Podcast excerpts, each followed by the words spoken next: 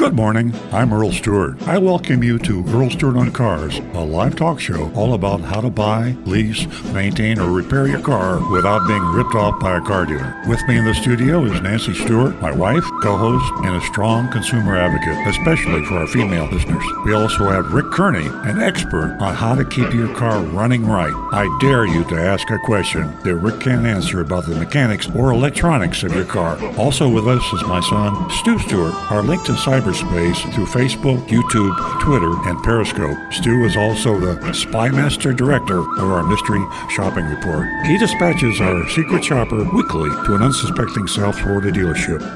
And now, on with the show. Good morning, everybody. We're back live on the air. We're uh, streaming on the internet. We're all over the world, and we're here to help you avoid being taken advantage of when you buy your next car or lease your next car when you have your car maintained or you repair it.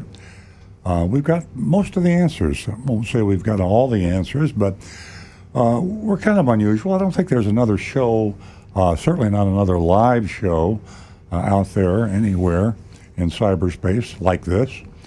Uh, spread the word. We'd appreciate that if you could tell your friends. We have a huge number of regulars out there and uh, regular callers and participants, and some just that don't call. In fact, most don't call, but I'm surprised every day at the number of people that say, I saw you on Facebook, or I heard you on the radio, or uh, saw you on YouTube. And it's spread, and it's spread all over the world, literally. Uh, we've been as far as Bali. I have to mention that. We haven't had anything further. You can't get much further away from Florida than Bali, I guess, so that's pretty cool. Uh, want to remind you, I always do this. People tend to th- think of this show as uh, how not to get ripped off by, by when you buy a car. That's certainly a big part of it, but a lot of it has to do with the complexity of today's automobiles. And uh, most of us uh, have experienced, including me. I'm in the business. I'm an automobile dealer, in full transparency and confession. Uh, in fact, my book is Confessions of a Recovering Car Dealer. Um, I'm in the business, and I have difficulty uh, with my car. Cars are too complicated today. I'll, I'll be honest about that. I think the manufacturers have gone overboard in complexity. Uh, well meaning, I suppose, they're trying to sell more cars. The more bells and whistles and toys you put on a car, I, I think they believe the more vehicles they sell, which is true. I mean, it, I'm one of those people out there that when I can see a product that's kind of modern and technically uh, cool, I'll buy it. And then oftentimes I find out after I buy it, I can't figure out how to operate it. And that's where we find ourselves with cars. We've got Rick Kearney sitting on my right here in the studio. And Rick is a certified diagnostic master technician, been around uh, the block many times uh, on automobiles and trucks and the rest of it. He could practically build a car if he had to. In fact, I think he did when he, he was a kid. And uh, that's how you have to get started. You have to love what you do. Rick loves what he does, and uh, he's fascinated by automobiles, and he's evolved. That's the thing I like about him is he never got stuck, and, and some of us get stuck in technology, and he never did. He's he's he's ridden the technology wave with cars. I mean, uh, Bluetooth and all the other high-tech computerized things that have happened. Rick's on top of it. So, if you're stumped with your car, you got a little tick or rattle or uh, anything wrong, a, a smell, vibration, and you can't figure it out and you're afraid to go into a car dealer, just call the show 877 960 9960. You might want to write that down if you just tuned in or you're driving your car. And maybe you wait till you get where you're going and you can write it down. 877 960 9960. Call Rick. Say, hey, I got this little uh, vibration, and uh, I'm kind of afraid to take it back to my dealer. My car's out of warranty, and I'm afraid they're going to get me on the repairs. And you have a chit chat on the air. Or you can text us at 772 497 6530. That's our old fashioned text number 772 497 6530. If you text us, we almost certainly will get to that. Maybe not right this second, but we will certainly get to it by the end of the show. And we also have a super neat line. Uh, It's it's. Uh, I'm, surprised it hasn't gone viral. Why doesn't everybody have a vehicle, a way to contact a company anonymously? The police department has it. FBI has it. Uh, I think they have suicide hotlines have it. I mean, there are a lot of people out there that have ways you can call and be anonymous because people sometimes just want their privacy. So if you want to be anonymous and call this show Earl on Cars, go to anonymous your Y-O-U-R your anonymous feedback.com. Your anonymous feedback.com. And you can say anything you want to say. Hopefully, it'll be productive and uh, be something that other people would like to hear. We get a lot of those, and uh, hopefully, we'll get a lot this morning. So you add that together with the call-in number, 877-960-9960, and the text number, 772-497-6530, and then your anonymous feedback.com, there's just no damn reason you shouldn't contact this show. And that's what makes the show, because you really come up with some cool ideas. And you just don't ask questions, you make uh, suggestions, you get uh, give us constructive criticism. In fact, we have the anonymous, so you can even make non-constructive criticism. You know, and let's face it, just insult if, us. Yeah, if you're if we're irritating you, uh, tell us because we're probably irritating somebody else. And if we don't know that we're irritating you, we can't improve. We try to get better. There's a Japanese word, kaizen, K-A-I-Z-E-N, and the translation is continuous improvement we try to get a little bit better every week, and there's nothing better than constructive criticism to help us. And I think we have. We've been on the show for about 20 years. You know, I've never listened to a rerun when we first started. I wonder if we could find. Nancy was with me when we first started. The rest of the crew here has joined us since then, but Nancy Stewart started this show with us, me, about 20 years ago, half hour show on Seaview Radio wouldn't it be fun to listen to that show and uh, hear it and see what we did? I, I bet we were pretty sloppy. Hmm. I don't think so. Oh, you think we were cool, huh? I think we were always good. Yeah. And speaking of Nancy, uh, Nancy is our female advocate. I know some of you men out there don't like to hear that, but too bad. Uh, female advocacy is a fact of the 21st century, and the fact that women are coming into their own finally in this country unlike some countries around the world where they're still treated like third class citizens.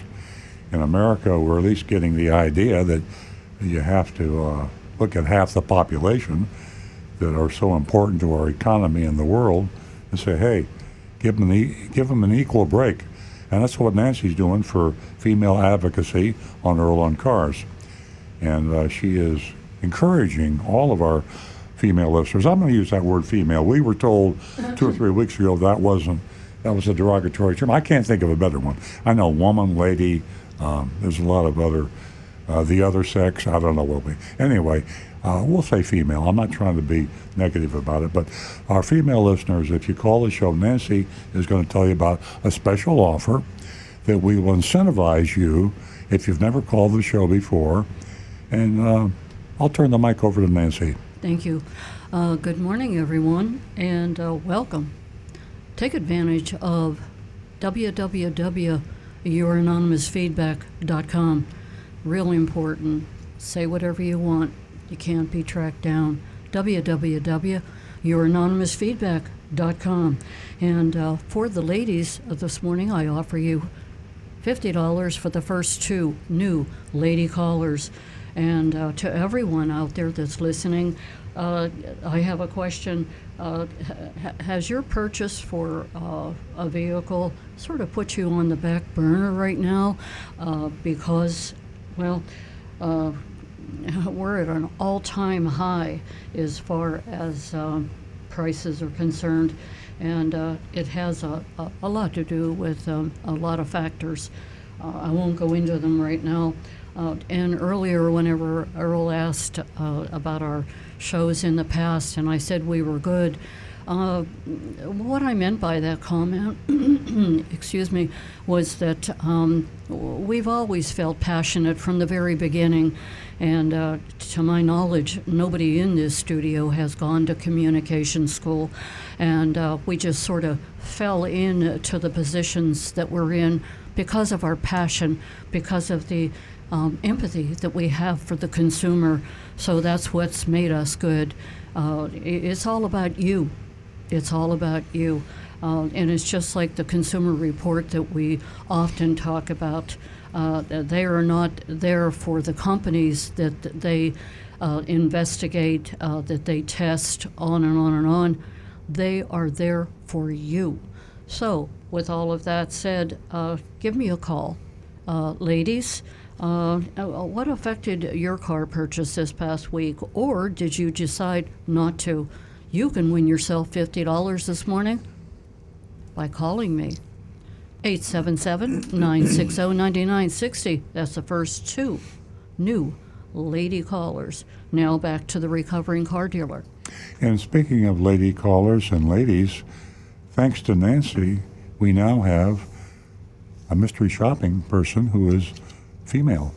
And we refer to her as Agent Lightning because we keep our mystery shoppers very, very secret so that they can shop over and over again.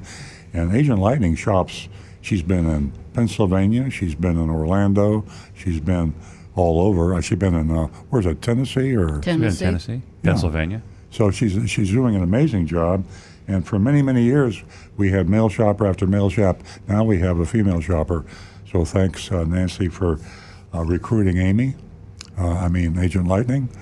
And uh, let's turn the mic over to. Uh, you know, before you before you go on, let me mention uh, the fact that I didn't mention Agent Lightning um, when we began the show uh, just a couple minutes ago.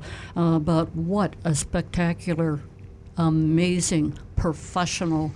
Uh, job that she has done, and you talk about being put in a position that you unknowingly are so good at uh, is, is uh, you know, the big guy's got a plan for all of us, and she was meant to be where she is, and uh, she is a great asset to the show. Now back to the recovering car dealer. I'm going to flip over to Stu because he's in charge of our mystery shoppers, and uh, he also was monitoring our text and uh, other input. That's right. You know, I think these days uh, our mystery shopping is uh, taken on a new importance know, in the past, um, obviously it was meant first and foremost to be informative and just educational about what's going on in the car business, business around here and, and beyond. Uh, but when we have these weird changes, like with the pandemic and the inventory shortage, it can change car dealer behavior and tactics like overnight. Yeah. And so everything that we talked about maybe last year uh, was wholly wholesale different from what's going on right now. So it's nice to be able to get real time data happening in a market. Uh, I don't want to sound like we're bragging, but this is better than CNBC or the Wall Street Journal. Well, you hit it right on the head. Yeah. I mean, I, I I read things in the news that we talked about on the show right. three weeks ago. We see the trends appearing um, before uh, the the national media sees the trends appearing. Certainly and uh, and also it's just not commonly talked about. So the things that we talk about on the show might not be relevant to a lot of people at this moment, but right now there are a lot of people with a broken down car. There's a lot of people who need to get a car right now or thinking who want to get a car. Yeah. And uh, so it's really important uh, to listen to the show. We're not trying to toot our, our, our, own horns, but it is fraught out there with uh, with dangers and pitfalls. And um, I really, you know, I'll be honest with uh, the listeners. Sometimes I, I feel guilty that we're that we do it. I feel sometimes that we're, we're we pick on uh, people, but then I remind myself of the the, the the, people that matter are the people that are getting taken advantage of. So. Uh, while uh, we do have a certain sense of remorse, it's not it's not that strong a sense of remorse. if there's any doubt of our integrity or transparency, let me share a little family secret with you. Uh, as you know, we have a Toyota dealership, and uh, we are in the business, and been do, we've been doing that for 47 years.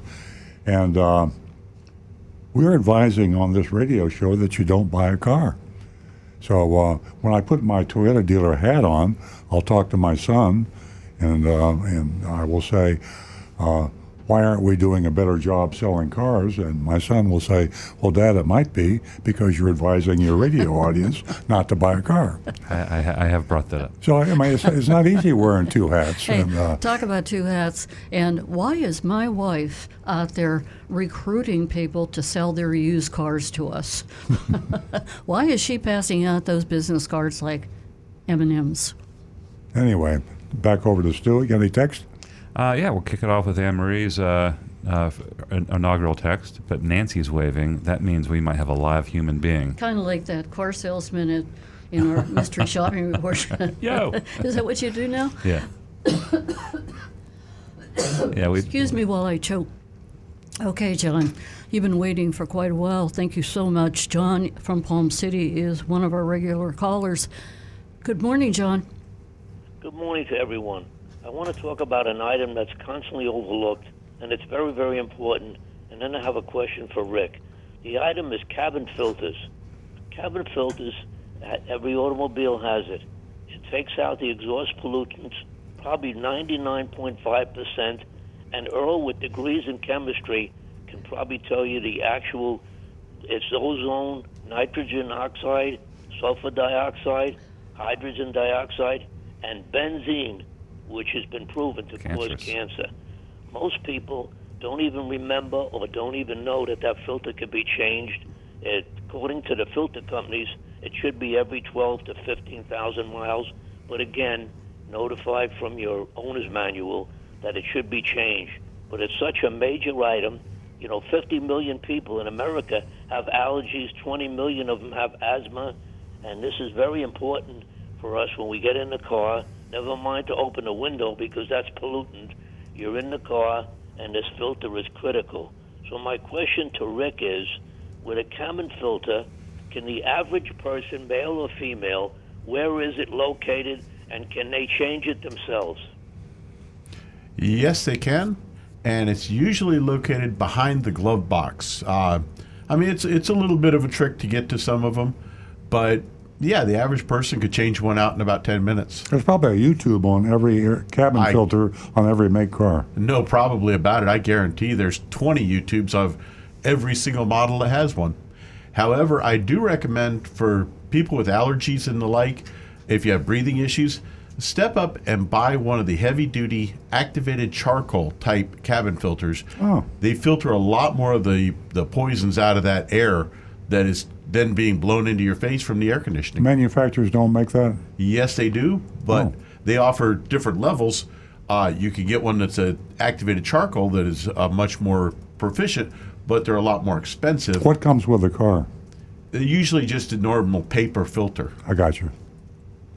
Well, thanks, John. Well, that's, that's a, a great item. suggestion. That's why I wanted to point it out to the people. Just don't neglect it. It's very, very important.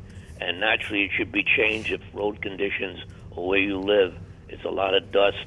But the normal thing is to follow your owner's manual. And it's 12 to 15 the manufacturer of the filters recommend. Well, thank you very much, John. I, I, I, you just got my brain going now on filters.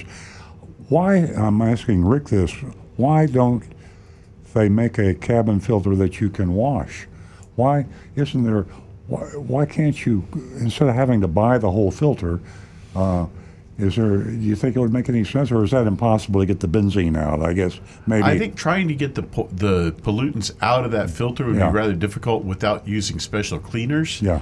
And I think you'd be creating such a more difficult procedure. Mm-hmm. Uh, same thing for the air conditioning filters in your home. Exactly. Most people simply have a disposable filter that they Yeah. pull out. If I were put a new being one in. cynical, I would say maybe it's because the filters manufacturers want to sell more filters, and if they came up with a filter that lasted forever because you could wash it and cleanse it, they wouldn't make as much money. But that's only if I was being a, a cynic. Well, they actually there is a company called K and N that does filters like that for the engine, but the procedure for cleaning and re-oiling that mm-hmm. filter takes about an hour and a half to two hours Yeah. to do. Yeah, you know, and, and also my opinion, unless you have to mortgage your home, I suggest not only for your vehicle and your home, but I, I suggest highly that's the air that you're breathing.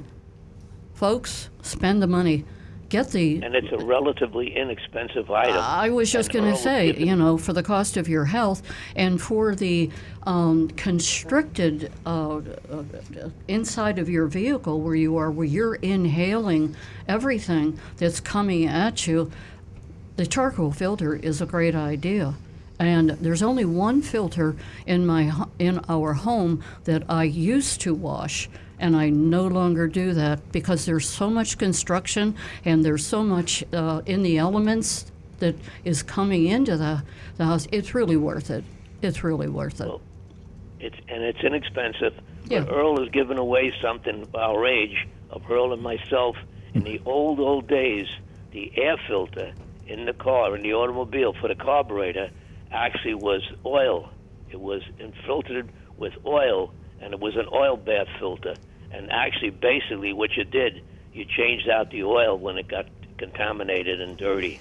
That's what he's probably thinking of too. Yeah, those are the good old days, weren't they, John? Yes, yes. things were easier. Change your own oil and do your things yourself. It was simple. Yeah. I liked it. I like Yeah. doing it all myself. Well, thank you, John. I was worried about you. You didn't call last week, and you're one of our best regular callers. So I'm glad glad you're feeling okay, and I'm glad you're back on the air with us. Thank you very much. Have a good day. You too, my friend. And thank you for the mail, John. Appreciate it. Uh, we are going to go to our first time caller, and her name is Misty. She's from Palm Beach Gardens. Good morning, Misty. And welcome to Earl on Cars. Thank you. You've won yourself $50. If you can send me your contact information, uh, that's your address at Nancy S at estoyota.com. And if you couldn't write it down or can't write it down right now before we hang up, I'll make sure you have it. What can we do for you? Um, well, my question is more of a philosophical sort. I was, I've grown up working with my own oil, changing my own tires, that kind of thing.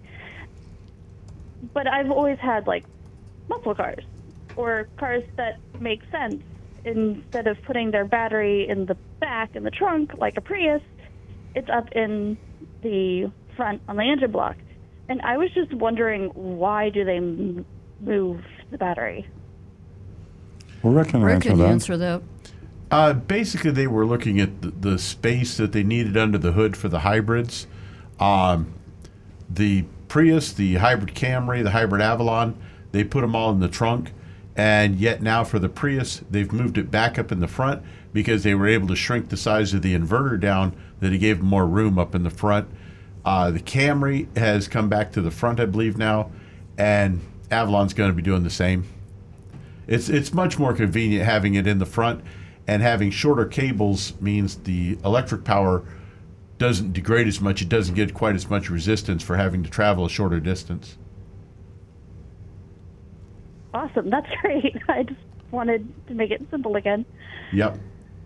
Well, it was also kind of annoying because if the battery went dead on a Prius with the battery in the back, the hatch for it only is accessible by electric. So you had to have a point up in the front where you could jump power to it to get the hatch open to get back to the 12 volt battery. so it's kind of silly, but they've got that straightened around now. Yeah, no. Um, when I started dating my fiance, uh, he his battery died, and I'm like, well, why don't we just change it? And he's like, I can't. I gotta call AAA. and I'm like, what? I hope, Rick, So I hope that he was able to answer your question. I was just imagining no, he you and wasn't a I'm laughing. I'm imagining you crawling. Something I would do, Misty. You can always break a window, you know. Uh, can, can we answer any, any other question? no, that was my main concern, and I'm glad to hear that they're actually moving it to the front. It was just space. Yeah, Yep. yes, yes. Uh, All right. uh, Rick's amazing, isn't he? he can just he he, he, can answer um, he can answer anything.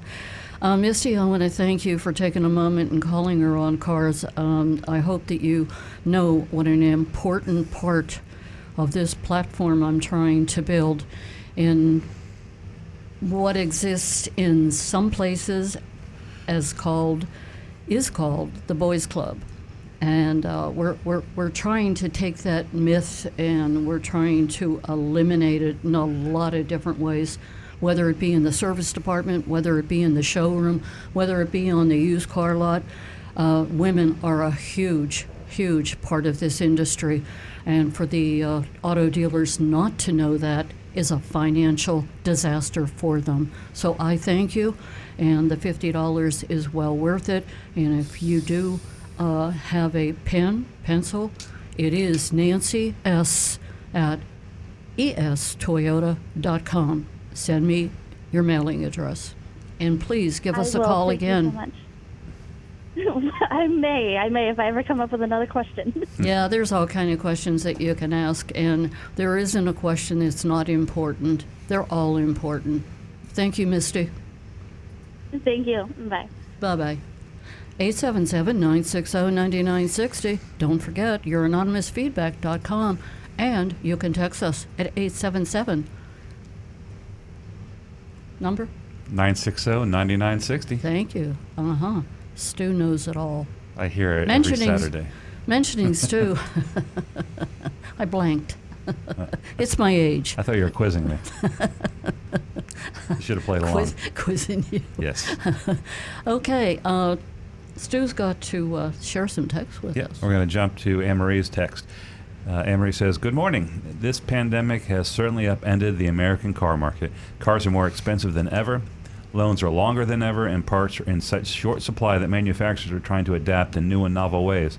Jalopnik referenced a story by Michael Martinez in Automotive News, which mentions that the Ford Motor Company is consider, considering shipping partially built vehicles that are awaiting semiconductors or related components to dealers. If this plan is approved, Ford's retail network would have the responsibility to complete the assembly once the chips are available.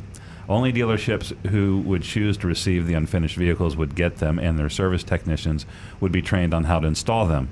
Um, these are indeed extraordinary times. They have created challenges that could pressure a major manufacturer to contemplate making a move like this.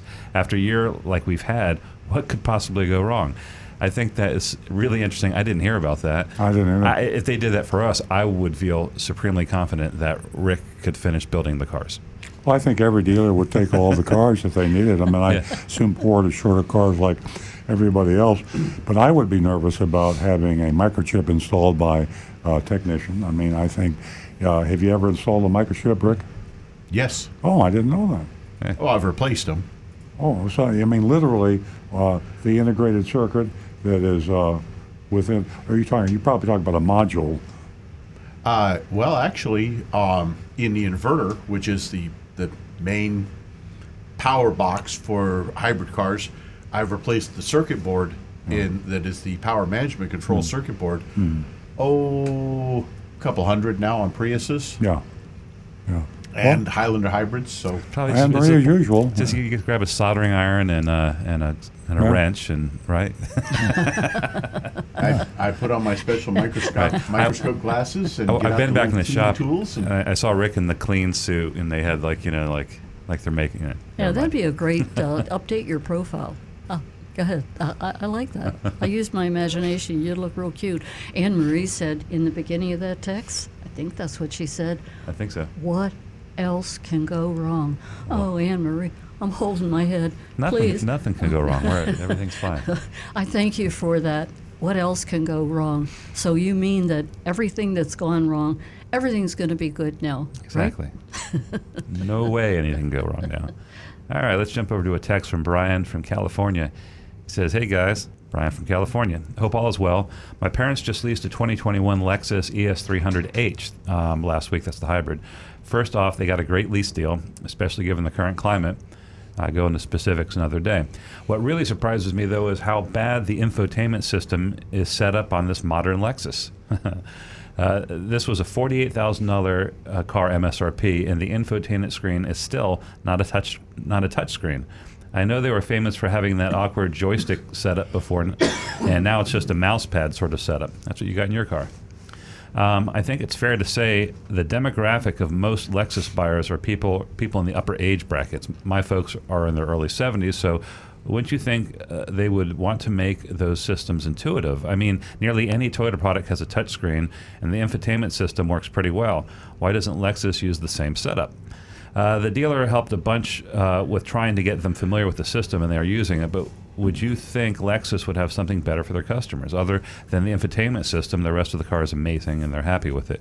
What do you think of this approach by Lexus, and will it be a thing of the past soon? Thanks for everything, guys. No, I totally agree. I started the show off uh, about the complexity of cars, and I think a lot of the manufacturers are, just uh, looking to uh, sell cars with gadgetry. And uh, you can advertise things that will get people's attention and maybe lure them in to buy a product. But using the product after you buy it is another thing. And uh, I happen to drive a Lexus, and uh, uh, there's complexities on that vehicle. Uh, There's uh, there's uh, awkward things about the vehicle. There are things on every vehicle that I am aware of that uh, take the driver's attention off the road, and I think that's the biggest sin. I mean, I. Uh, uh, you know, Nancy is always saying to me, you know, watch the road because I'm I'm a gadget freak, and I'm, You're looking at the I'm bird's still eye. learning things You- about my you- Lexus. You, you really got to stop shining and- your and- shoes. And, I can't stand to. You know, I'm, I had. I can't. I'm one of these people. I can't be bored. So even when I'm driving, if I if I start to get bored, I start thinking about my navigation system or my sound system or. What's that switch over there? I've never used that, and I'm thinking about the complexity of the car. Meanwhile, the world goes on around me. You could do that in your driveway too. I do in the driveway. No, you could- you should But I do know. that I, I mean, we are. So, uh, I uh, my prediction. Well, another reason why autonomous cars are going to be the answer. You you put a human being in an automobile. And you give them a bunch of switches and dials and, and, and touch screens and all the rest of it. And what are we going to do? We're going to touch them. We're going to we're going to try to figure things out, and we're not thinking about the car. We got our cell phone. We got our you, you got your laptops. You got your. Uh, I mean, there's so many things that we do in a car. Rick, Earl's new car, totally autonomous, with 27 fidget spinners on built into the dash that do absolutely nothing but He amuse just, him. he just spins them. well, Yeah, you know, we're, that make talk- beeps. we're, we're, we're talking about something really serious here that I take very serious. And let me tell you, I may make a lot of enemies right now, but a lot of people have the attention span of a gnat. You're in a car, put your hands on the steering wheel, and guess what? You're on the road with a gazillion other people. Focus, focus, focus. Uh, trust me, I've seen gnats before. They have a long attention span. They won't leave you alone. People that sit in traffic, they stop at a traffic light, and immediately the phone is up, and the light turns green, and they're still playing on their phone. I'm not talking about the people that are sitting in traffic. I'm talking about the people that are, are on the expressway. all of you are, both of you are making an argument for what I just said. Mm-hmm. Exactly. Autonomous cars, and then you say, well, autonomous cars are way in the future. I got one on order now, a totally autonomous car that will be arriving hopefully in a few weeks. Yeah, we'll see. And so We'll see. autonomous cars are, are becoming available today and in a few years sooner than we think. And you can't change human nature. If you don't have an autonomous car, you're going to continue to have fools like me on the road that are not paying attention to their driving. You know- and I've only been lucky that I haven't had more problems. And we all do the same thing. So autonomous cars are a blessing to the human race. And you're putting that much faith into the autonomous car I am, that this will, this problem Yes. uh, that is worldwide will be eliminated. Yes. I don't think so. Well, We'll it's, see. It's going to take some time, but it will happen. it's going to take a long time. let's move along. All right. Okay. Da da da da da da. We have a first time caller, and she is a young lady. Her name is Susan, and she's from Jupiter. Good morning, Susan. Good morning, Nancy. How are you? I'm well, thank you. Thank you so much for calling Earl on Cars. You won yourself fifty dollars. And if you go to Earl on. Cars, you can pick up my email address. Send me your mailing address, and well, you can take that Thank fifty dollars and have a good time. I will. I will. Thank you, Nancy. thank You're you, Earl. welcome. What can we do for you this morning? Well, I just bought a Corolla Hybrid 2022. Nice. Uh, at, at, as a matter of fact, two days ago, um, the sales crew is terrific. They're very polite. They don't push, and it's a lovely place to go and buy a car. There's no pressuring. It's just a wonderful situation because we bought a lot of cars and we were pressured by uh, salespeople and fact lining out, outside the door. And that's very upsetting to me because when you buy, you're buying for yourself or your family and not for them. Everybody wants to make a living, Nancy, but to be pressured into something you don't want. Yeah, that's ex- not the it- right way of selling. E- Exactly. You know, it's an investment that you're uh, making, and you you're walking into the dealership, and you hope that you have done all of the research that you needed to, without taking being taken advantage of.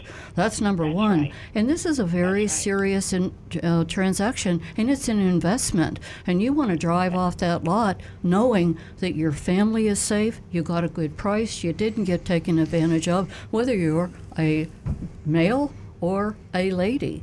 It doesn't matter. That's- Everyone should be treated the same. equally. Yes. Equally and respectfully and so forth. That's all this we is ask our for. third car we bought from you. So Exactly. we knew we were coming back to the first car. There was never a hassle with any of the salespeople, with any of it. Uh, the maintenance people are very good. Everything is great. We are so pleased, and believe me, this will not be the last car we'll buy from you because we have a Camry that's sitting in the uh, garage, and uh, we keep it very good. But it's getting older, and uh, we don't have that much miles on it. But I'm telling you, we are thrilled with the service we get from Earl Stewart, Uh, and Su- we are service from the, the people that work there. Susan, thanks so much. But you know something? What I'd like to hear, I would like to hear our callers uh, call us and say that they went to Honda, uh, they went to Chevrolet, they were respected, they got a great price, they didn't get taken advantage of. I want to hear all the dealers say something like you just said. And uh, no, we didn't pay Susan to call us, you know, to No, you, spread no, the you word on Earl You Stewart. did to- not. That- That's right. and, Um, uh, we want all dealers to we- do business like this. No, and that's why we respect you, and your people respect us, and that's what makes the purchase goes through. We're very thrilled with you. Thank and you your company, and and definitely, you walk into your your place. It's absolutely gorgeous, but beyond that, there's signs saying this is guaranteed, seven days, no hassle. I mean, and it's not a come on. It's the truth, Nancy. It's the truth, and we are thrilled, and we will continue to come back to you. And that's and you know today, that's what you're looking for, and you don't get it a lot. Yes, uh, you're correct, Susan. Uh, in a lot of different businesses, you don't get the truth.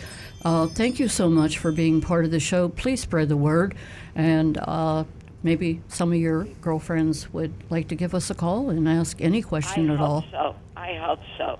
Thank Oh. you, Nancy, very, very much. Oh, Thank you're you. quite welcome, Susan. Thank you. You take ca- you take care. Thank Have you. Have a great weekend. Okay, Jonathan, get that audio clip. We're going to run that as a commercial for Earl Stewart Toyota. You know, um, we have to get a we have to get a waiver from Susan first, but uh, it, it, it's amazing that we sit here week in and week out, and I think all of us feel the same.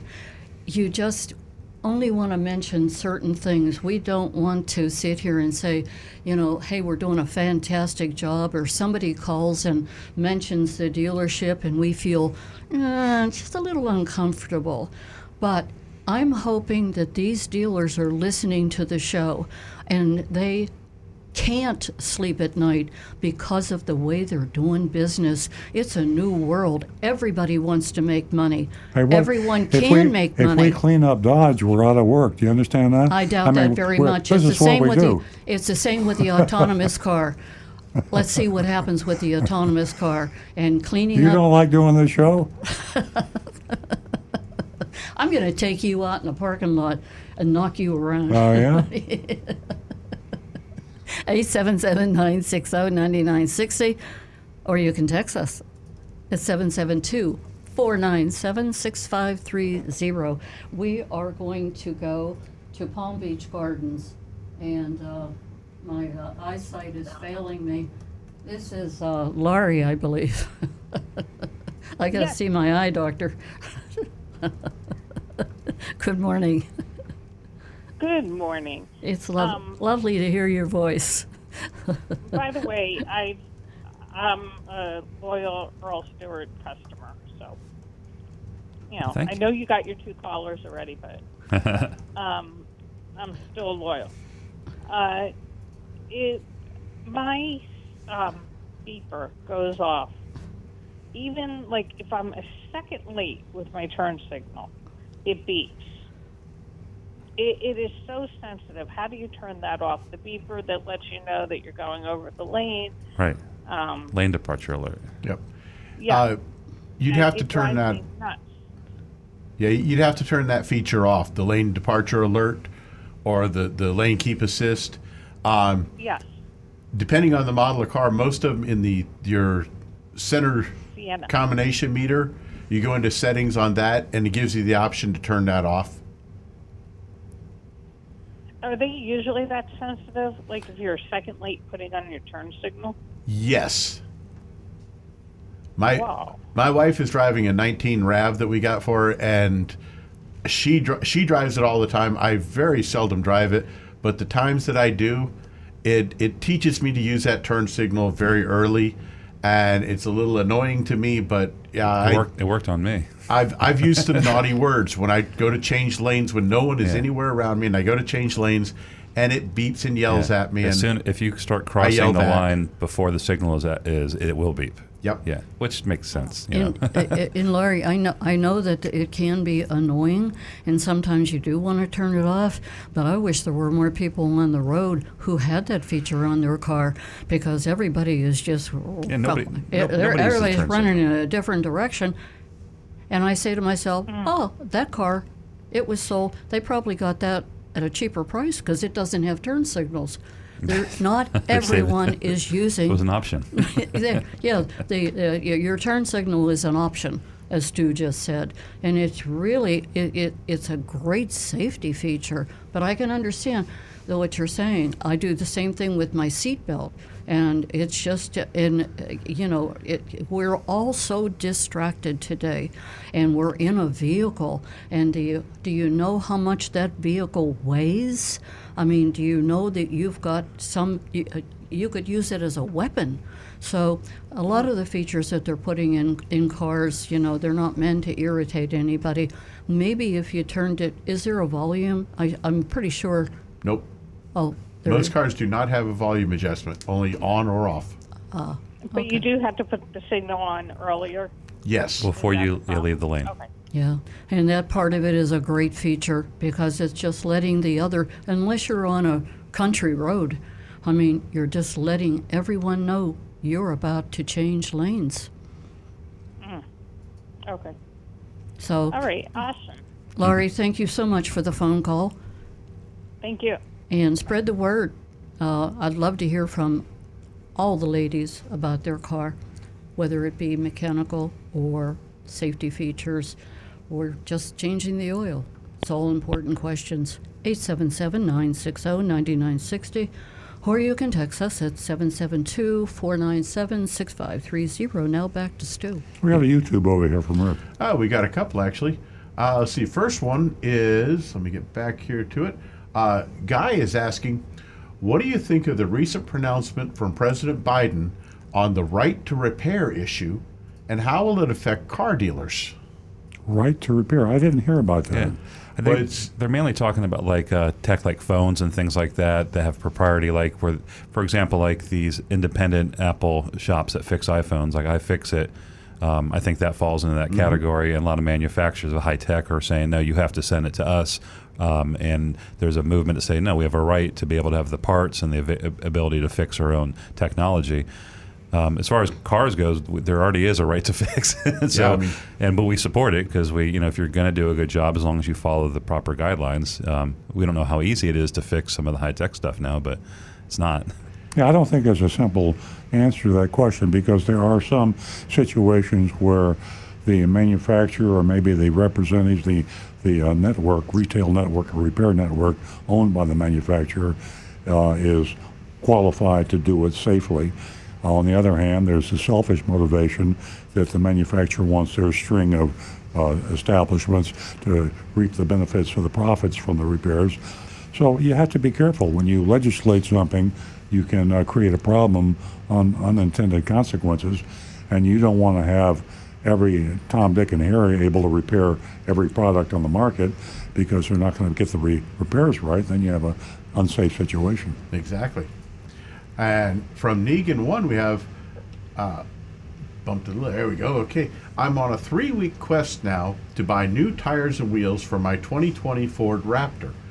I'm finding that the majority of tires are on back order. Are you seeing this also at your dealership? Microchips and now tires. People may end up with tires or brands they do not want because there are no other choices. We can't get batteries. I know that. Well, we talked about that Yeah. very thing in our last Yeah. management meeting at our dealership. And yes, tires are a problem, and uh, uh, we are having greater difficulty now getting tires that we need. And uh, you name a product, and there's probably a problem uh, getting Right. that product. today. the whole pandemic has created a product shortage, inflation, high prices, Yeah. and, And a shortage of drivers. yes. I mean, that's major too, and with everything else. And to a greater extent, batteries. Batteries, the one is like the crisis thing. And we got just standard, just regular old cars that just can't. We're not talking about hybrid batteries. We're just talking about a regular 12 volt battery. Yeah. You can't get them. And the last one I've got here from Steve E is it's disappointing to see the Land Cruiser get discontinued in the U.S. market. Yeah. Is it because the Sequoia already had the same place in the market or for some other reason? Uh, it's it's probably the the price point. I mean, it's an incredibly expensive vehicle. Um, I think most Toyota dealers might sell a Land Cruiser a year, if that it. You know, it's it's just a low sale. Um, I'm sure it had a very high mar- margin, but the volume probably didn't justify it. Um, and yeah, it was also kind of didn't make sense. They had these two big SUVs occupying the same space, and one is really really nice and uh, and about twenty thousand less twenty thousand less dollars than the Land Cruiser. So. Yep. I think that's what it was. And if someone's going to spend that kind of money, they will go over to the Lexus and buy their the the uh, what is it? What's the um, the, The big LX 470? 570? 570, yeah. Um, Interesting. We're going to go back to the phones and we're going to talk to Marty, who is a regular caller from West Palm Beach. Good morning, Marty. Good morning. How are you? We're well, thank you. Uh, a couple weeks ago, I called to complain about a like a creaking noise in my armrest uh, console. It was an on and off one. So rather than hiring somebody to drive with me all the time and put their hand on it, I decided to stop at the dealership. So I stopped at, the, at your dealership, and the service uh, advisor said, "Well, nothing you can do with that." So I figured there's got to be something you can do because the rest of the car is very quiet. So I went over to this place. I'm going to give them a plug. It's called Driver's Seat in Okeechobee Boulevard. And uh, what the guy did was he cut off two, maybe one inch strips of a uh, of a foam, uh, like a little piece of foam, and it had an adhesive back to it. And he said, put one on each side of the latch, and presto, it solved the problem. So I Fantastic. just want to tell Rick, if anybody, if anybody ever comes in with that problem, that strip probably cost. I mean, he didn't charge me; he just cut off a couple little one-inch strips, and I'm sure you can buy it somewhere. Uh, that it, it, but it was like a maybe a a quarter of a half an inch. Uh, maybe I don't think it was a half an inch, but maybe a quarter inch thick, but with that adhesive backing on. it.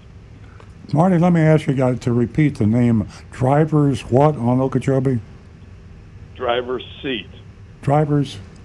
The driver's Driver's seat. seat. Oh, the driver's seat, like I'm Nice. sitting down. Like being Very- in the driver's Yeah, seat. let, let's let's uh, make a note of that. And Uh, thank you. You know, uh, I don't know the company, but we're going to give them a plug, and we're going to. Uh, Rick, do you know them? The driver's seat started in the Cross County Mall probably Mm-hmm. 30, 40 years ago uh, when it was o- at Okeechobee and Military. Mm-hmm. And when they started revamping that mall, they moved from there and they're now in Okeechobee about uh, a mile east of Military, mile and a half maybe. They're across from the, uh, uh, let's see, the Haverty's Furniture and all that. Um, but it's, it's a great little shop. They have all kinds of really great products, uh, cleaning products, Yeah. Really good stuff. It, Do they it's a do they great do, shop. re, do they do repairs too? no, they're Yeah. they're more of like uh, Marty says yes. uh, with, Well, they do uh, seat covers. yeah, certain seat things, Covers. seat covers and that. certain things they do. Yep. But they're it's it's a really nice little shop. Yeah. They they get uh, cleaning products, stereo equipment, uh, different things for add-ons in your car. See, I, lo- I love uh, companies like that, and I'm embarrassed that we were stupid and uh, and gave Marty the wrong, the wrong uh, answer. There's nothing we can do about that. I, you know, that to me, that's unacceptable to say to anybody. There's nothing we can do about it, and too many of our uh, technicians and too many of our service advisors and people just today, uh, if there isn't something in the book that tells you how to fix something, they don't do it the way Rick used to do it when he was younger. And a lot of people, you know, there's old fashioned isn't a dirty word. Sometimes if you don't have a part or there isn't something in a manual that tells you how to fix something, you use creative uh, thinking and you come up with something unusual. Exactly what driver's seat on Okeechobee did. There's a way to fix everything. You can fabricate a part. Uh, you can use your brain to come up with something different. And it isn't always in the manual how to fix something. Sometimes it's common sense. And uh, we're going to give driver's seat a plug. And Marty, thanks very much for that call. You know, Yeah. it- it- it's not wanted to- always. I just wanted to tell you, the guy came out to the car and looked, you know, looked at uh, item, and he said, you know, there's a space right next to the latch on both sides. Mhm. And then he said, well, this should, this should do it, and it Yeah. did it. So I thanked him and uh, and just wanted to let you guys know. That's a great story. I like that driver's seat, and I was in the driver's seat when I when they were at the Cross County Mall, and another place I used to go to is the Hubcap shop. I'm not sure. Are they still around, Rick? Hubcap Warehouse, Military Trail Yeah. between Summit and They're Forest still. Hill. Yeah, Is that where I they love- sell stolen hubcaps? I, I, I No, love, they they get them everywhere, but uh, Yeah. it's a bright pink building.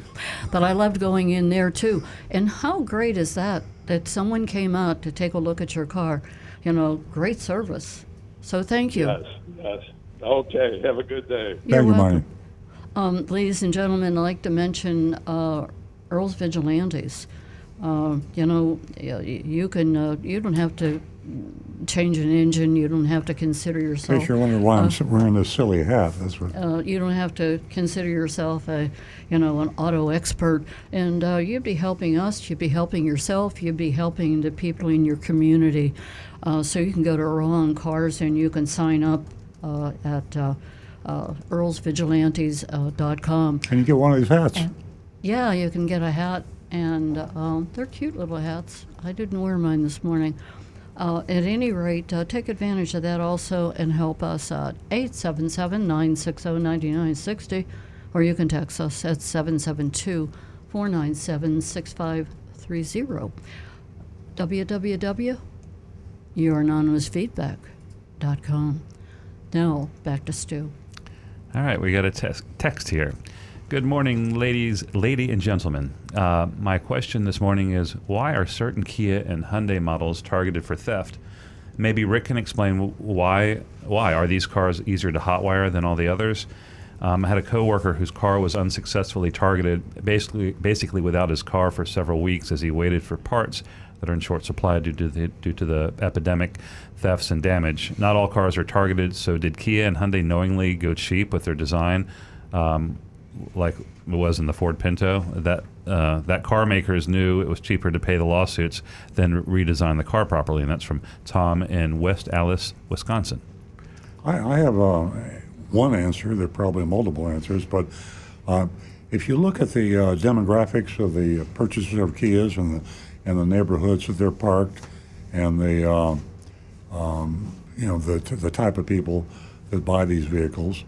Uh, that all has something to do with it. I mean, you probably uh, Rolls Royces don't get stolen very often, and that's because they're in gated communities, usually in garages, and they're probably protected by uh, webcams and burglar systems and things like that. So, uh, unfortunately, uh, uh, the um, make a car, the price of the car, and the type of buyer affects the amount of theft that are occurs. But there are a lot of other reasons too. Well, that's going to be one factor. But actually, uh, he basically almost answered his own question.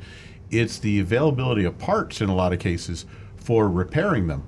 So what happens is they'll steal a car or steal the parts off of the car, sell them to disreputable repair shops that are looking to get these parts, and maybe the parts aren't available, or maybe they just like paying a whole lot less for them than charging their customer full price. Uh, this was a big thing with airbags back years ago. But why, why would why would Kias get stolen more than uh, say uh, BMWs? Well, could be likely with Kias, especially. You figure most repair shops that are repairing BMWs are going to have to provide documentation of where they get their parts from. Versus a Kia, a place repairing Kia is a small shade tree shop which is where a lot of Kia play, people would probably go for repairs. Which was my demographic They're, point. Again, yes. Yeah. But they're going to be a little more, um, shall we say, unconcerned about the origin of those parts. So if they can get the parts cheap, that's just one factor of what they'll do with them. Okay. Interesting. Stu? Okie dokie. Uh, good morning. Last summer, I was trying to buy a new car on the last day of the month and the dealer seemed not willing to budge. Uh, then months later, I heard Stu mention that Toyota had paused their monthly bonuses to dealers for hitting those numbers. Have they come back since then? I'd like to hear more about how they work and how much below dead cost a dealer would go to hit one of those bonuses. Um, they did come back this year. Um, they paused it just during 2020 um, due to the uncertainty of the pandemic, but then you might have heard the car business has come roaring back since then, and so they're back in place and um, uh, they do. Uh, it depends on the manufacturer. The Toyota dealer might get an additional. There's already a lot of incentives, but a Toyota dealer might get an additional uh, 400 500 um, dollars uh, per car um, for hitting these numbers, and that's how much they could go additionally lower, but it's up to the dealer how low below cost that they choose to go. These days, with the inventory shortage, we're not we're not seeing that. Um, that will come back as soon as competition revs up and there's more cars to sell. Yeah, but the incentives the manufacturers at the end of the month is only one of many reasons. Right. I mean, it's uh, it, a lot of it is I think the the whole system. We're based on a 30-day cycle. The manufacturers live and die. You know, the president of Ford Motor Company. Uh, he looks at the at the uh, Ford's production and sales for the previous month. So do the stockholders. So do the board of directors, and his job depends on how well he does month to month to month. Uh, the automobile business for most manufacturers is a month to month thing. It isn't how well did you do last year or the past two years. It's how, you know, tell me what you did for me last month. And you live or die. People lose their jobs. Salesmen lose their jobs. Managers lose their jobs. Manufacturers, uh, managers lose their jobs. So, you know, a 30 day cycle is very important. And the last day of the month will always be very important. And you can get a better deal. All right. Uh, here's another one. With regards to the Prius battery being in the back of the car, you can jumpstart it from the front. In the fuse box, you will see a red cap. Remove it, connect your red cable to it, and find a ground for the black cable. And that's from Jim in Riviera Beach. Hmm. Correct? Yeah, as a matter of fact, uh, back when Priuses first started that generation, uh, 2004, when they started doing that, I put together a, a PowerPoint presentation, basically a photo video that showed how to get to that because so many people had no right. clue. And then when they were stuck at home or something, we could simply send that to them so they could see how to access it. Hmm. That's right. Um, okay, so the next one, we have a text here. It says, Good morning. I've read that there will be an all new 2022 Toyota Tundra. Have you seen one? If so, what are your first impressions and when will it be available? And that's from Everett.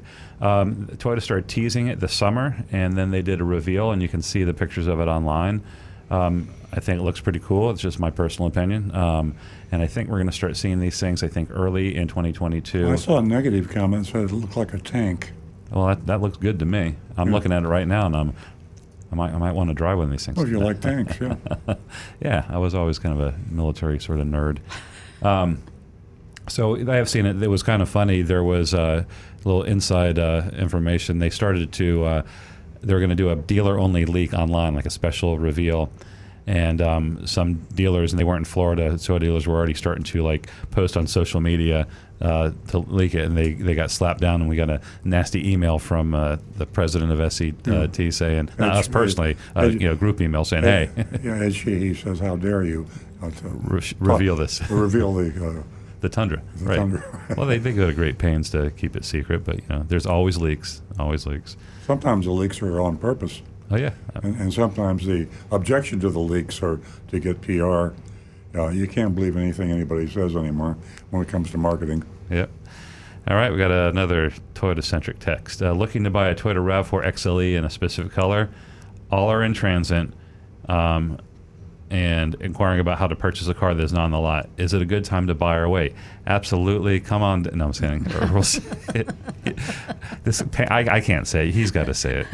You, you can say it. Well, it's, uh, I mean, let's face it, folks. Uh, it's called supply and demand. We have a, a, a peak in prices. So if you like to buy products at high prices, go ahead and buy a car. I mean, do you want to pay more money for a car? If you have to pay more money for a car, then you, you, have should you should buy a car.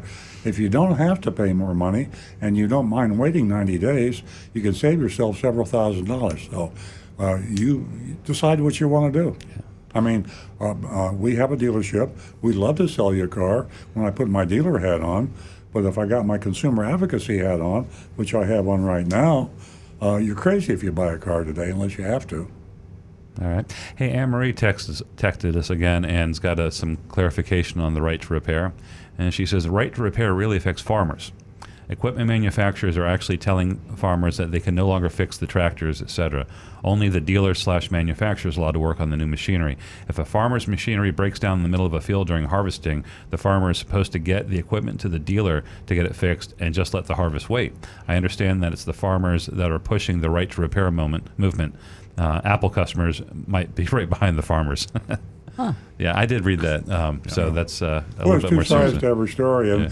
the farmers say that uh, anybody can fix their tractor, and they want to have uh, the right to call anybody out there. I would kind of tend toward to believe believe the farmer because he's he's the one driving the factory of the fa- tractor, or at least if it's a, a small farm, and. Uh, if, uh, if it's a, a giant farm, a mega farm, and you're having some poor slob drive your factory, your your tractor for you, uh, I would question whether or not you just should have anybody fix it. So I don't know. Two sides to every argument. Okay, we got a text from Bob. Uh, Bob, for us, if you deliver a car to a customer in Orlando, can you also take the trade in? Uh, yes, um, we can, and, and, and a lot of companies, like for example, uh, you know Carvana, they, they do the same thing. It's they are sight unseen, um, and but they do their best to like give a, a good appraisal figure for your car, and they've been honoring it. And a, a good company would do that. I would be maybe hesitant if you weren't so sure about the ethics of the dealer you're, you're dealing with. Um, things could change when they see your car, and, and say, you know there could be a gotcha saying, "Oh, you didn't describe the car the right way." But for an online sale, there's a lot of uh, pictures um, being sent. A lot of um, you know, obviously they're not driving the car ahead of time, but um, a pretty good appraisal can be done sight unseen. Um, so The key yeah. is to get it in writing. Yes. And uh, before you drive uh, 200 miles uh, to pick up a car and trade your car in, uh, have in writing. Okay, this is the appraisal on my car. This is the way I described it to you. These are the pictures I sent you. And if if they didn't ask for pictures and for a precise, specific description, then I'd be worried about it. But once you have an agreement with a specific description, commit it to writing, and then you have them legally because they can't back out. You can sue them if they don't give you what they said they were going to give you. But Stu's absolutely right. The used car, if you'd have told me 25 or 30 years ago that I'd be buying used cars, lots of them online, which I'm doing today at our dealership, and the whole world is buying and selling used cars online sight unseen. And they do it because it's committed to writing. Well, I'll buy a car in Orlando on a computer and I will pay for the car because I am covered if the car is not as represented in writing, I get my money back. Mm-hmm. Legally, they can't refuse me. So, yes, the world is going to go totally online and every you buy on Amazon, everything's online. You get trade-ins online, everything's going to happen online and uh, over the next few years. Yeah, the foundation of, of this has been, have been has been being laid for the last maybe Yeah. 25, 30 years. Uh, eBay. I mean, people, th- you know, selling used things on eBay. Um, there's a trust uh, that needs to be established, and the dealers that have established trust and the companies that establish trust will do better, and the ones that are No. iffy. Verbally doesn't work. Nope. It's got to be in writing. You've got a lot of writing. You got text, that'll work. You got email. You got old fashioned writing. Uh, I suppose you could record something if you told them you're recording it. Florida, both sides need to know it's being recorded. But if you don't have documentation, then you don't have a case, a leg to stand on. So be sure you get everything in writing that you agree to before you pick up the car. Yeah, you can apply that to anything and everything. Speaking of online, ladies and gentlemen, uh, we need volunteers to um, help the senior citizen, excuse me, citizens with uh, uh, their maneuvering their way around uh, the internet. Uh, not everybody is savvy. And uh, you can help us by going to Earl on Cars, and uh, you can help help out by volunteering to assist the senior in buying a car, um, leasing, even getting their cars fixed. So take advantage of that, and we'd love you to come on board. 877 960 9960, or you can text us at 772 497 6530. Uh, ladies, uh, I have $50 here. Uh, one more lady caller, and you can win yourself $50. You know, I'd, I'd like to ask you, um, in case there's some ladies out there listening and they go, oh goodness, what could I call and ask a question about? I'd like to find out how much of a focus you put on a brand when you're purchasing a vehicle. Is that something you really concentrate on? 877 960 9960. Give us a text 772 497 6530. Now back to Stu. We have another text from Kyle and says, I love what you said at the beginning of the show that you're on the pulse of the car business more than the media. Could you see manufacturers raising MSRPs 10 to 15 percent next year when maybe 1 to 2 percent is normal? Um, I don't. Um, I don't think that's. I think the after this inventory crunch, car dealers are going to go. I mean, and manufacturers are. They want to sell a lot of cars.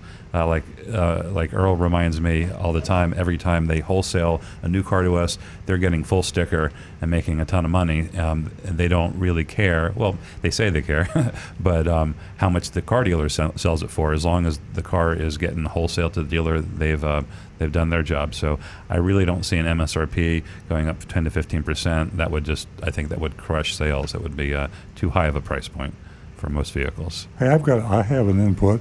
I've never had a voicemail message input, but I got a call from Steve Weiss, and he called me and he said, "Earl, I'm listening to your show on 106.9.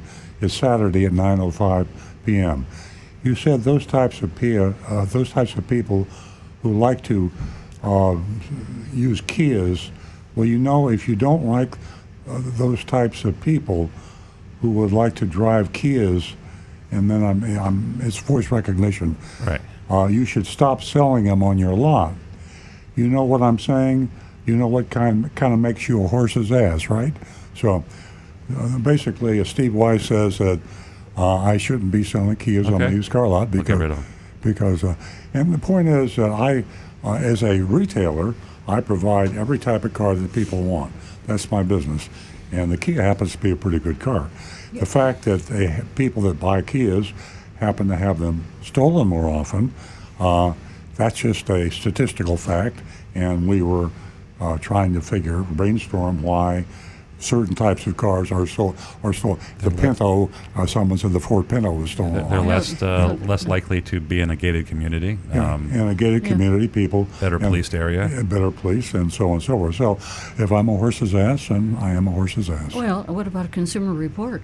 I mean, uh, are we are we going to uh, make it illegal to purchase a Kia? Let's talk about the uh, what is it? Tel- Telluride. I mean, Consumer Report rates it pretty low for a whole lot of reasons. Anyway, Steve But they're Weiss, that proves road. that we will uh, we will air any criticism, constructive or otherwise, on the air. So keep them coming, and let's get back to Stu. Okay. Okay. I have um, more to say. Earl, when is your plaid Model S arriving? Oh man, I wish you hadn't said that. I'm really irritated. I, in fact, I'm, I'm really glad you said that. I tried to call Tesla the other day, and Stu did too, and they have a terrible system for customer input. We tried uh, chat, we tried The email. chat. The chat was only for buying solar roof uh, panels and the big the wall battery that they sell. So Tesla, I mean, I love the product. I love Elon Musk. Uh, I love a lot of things about Tesla, but their retail ability in terms of dealing with customers is terrible. And I'm a potential customer. And, uh, and they make it easy. I'll say this: they make it easy to get my money back or cancel my order.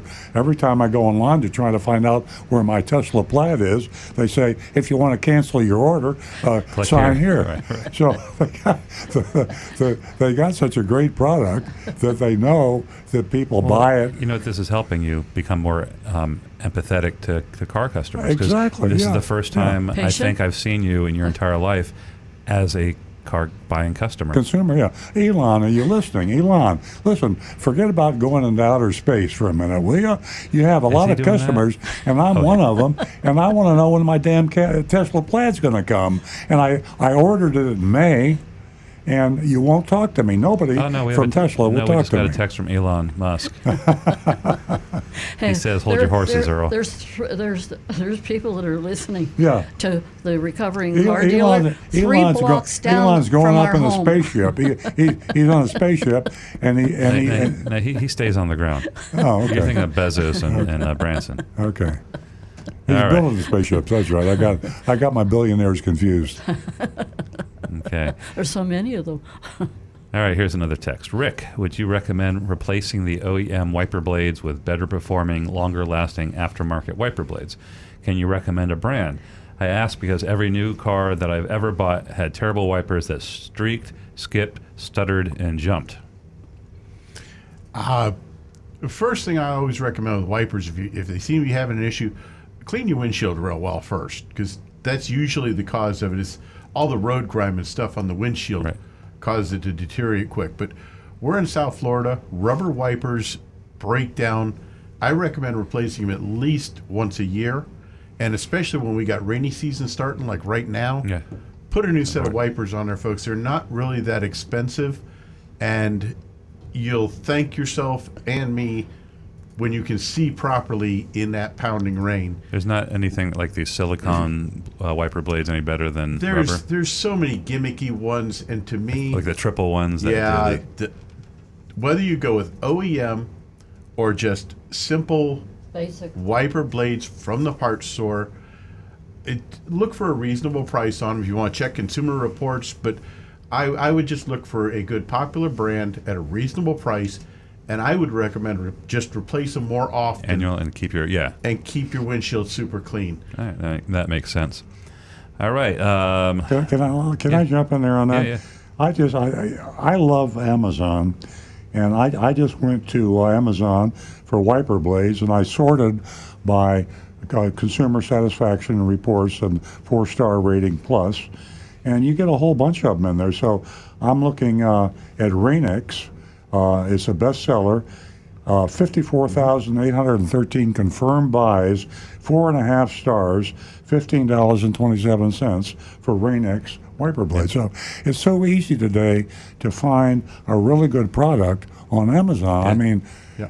I mean, I'm like, yeah, to me, Amazon I, I, is kind of like Tesla. I, I mean, there's certain companies out there that just are doing one hell of a job, Yeah. and it's And- easy to and- buy good products. Yeah, and they definitely are, but uh, buyer beware because compare prices Amazon's a great place to go, but be very careful of But the that, pricing. if, but if you get the uh, consumer rating, and they won't talk about price on the star rating, price is one of the criteria.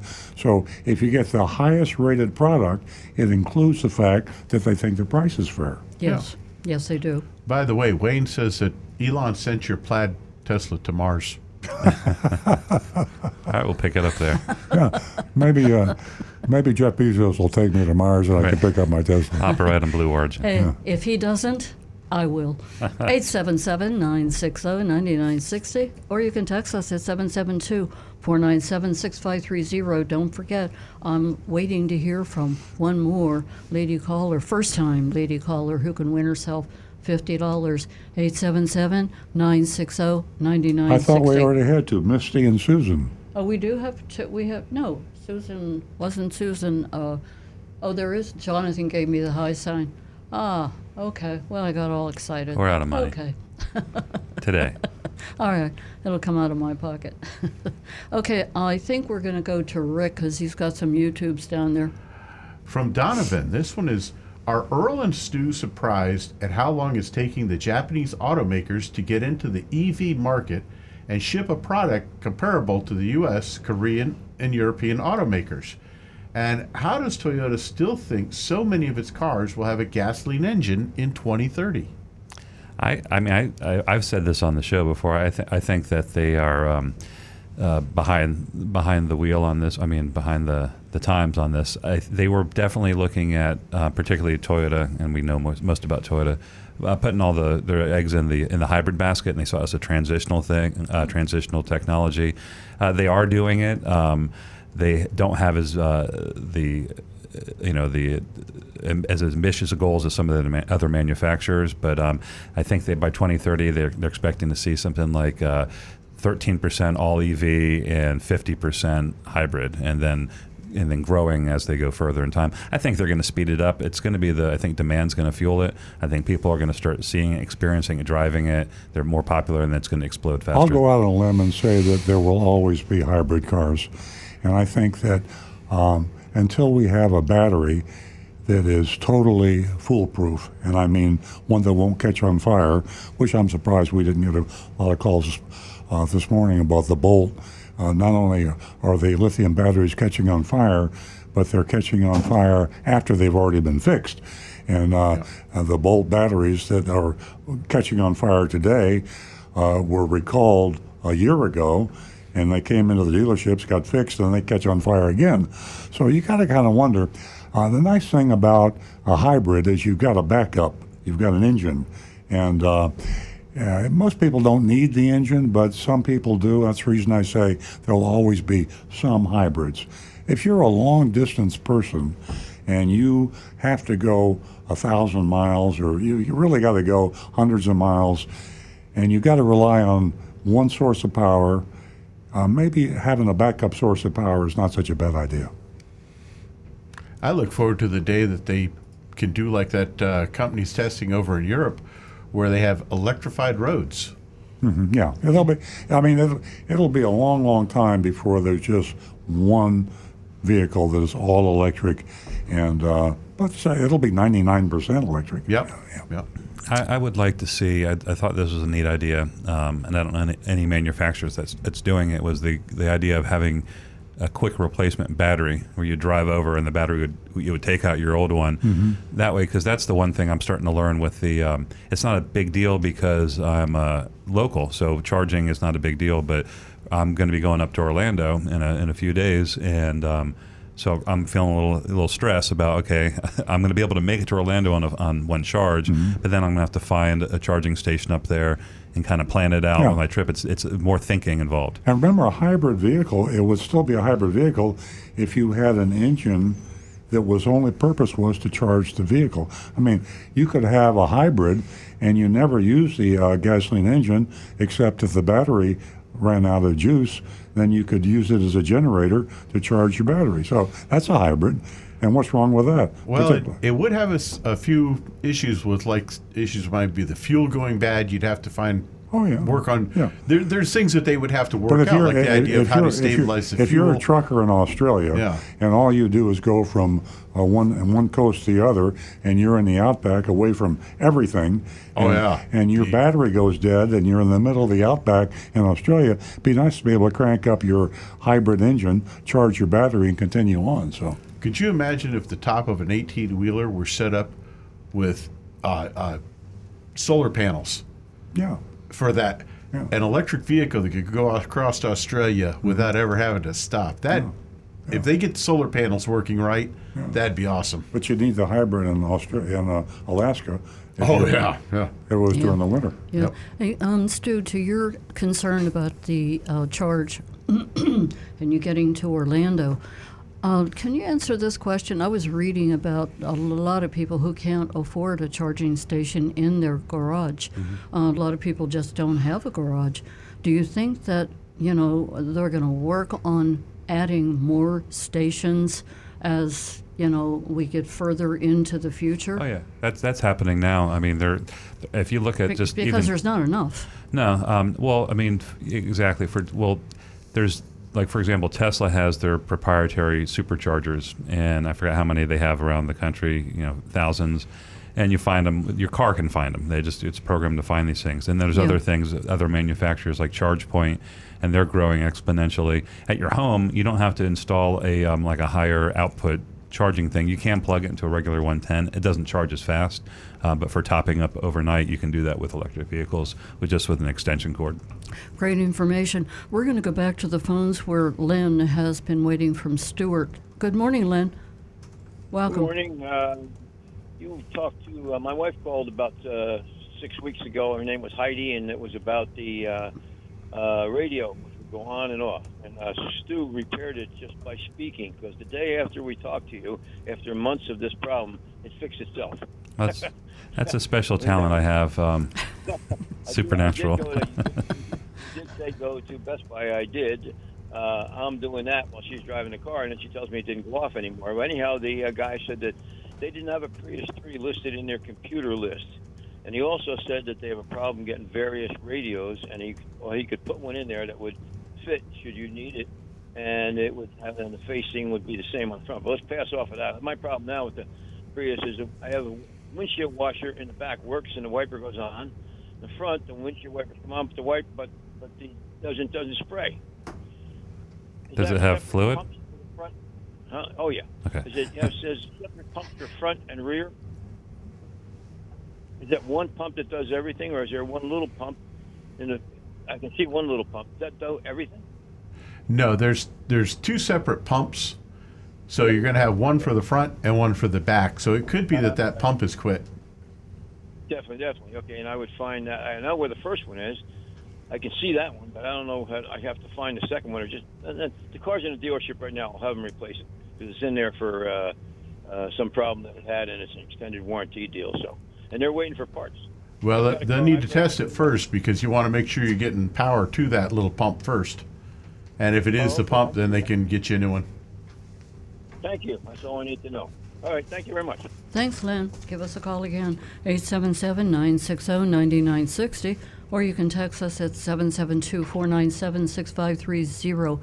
And don't forget to go to Earl on Cars, where his latest column is, uh, well, it's very informative because uh, there's a lot of hazards in going into the dealership to get your your car serviced. Um, it's uh, just an amazing place where they can sell you just about anything. So uh, take advantage of that column. It's at Earl on Cars. Common hazards of servicing the vehicle you purchased from your car dealership. Now back to Stu. Oh, excuse me. Uh, we have uh, Mimi. We have Mimi calling from West Palm Beach. Good morning, Mimi. Welcome back. Yeah, good morning. I'm continuing the saga of the uh, conversion van I have. It's a Dodge Grand Caravan.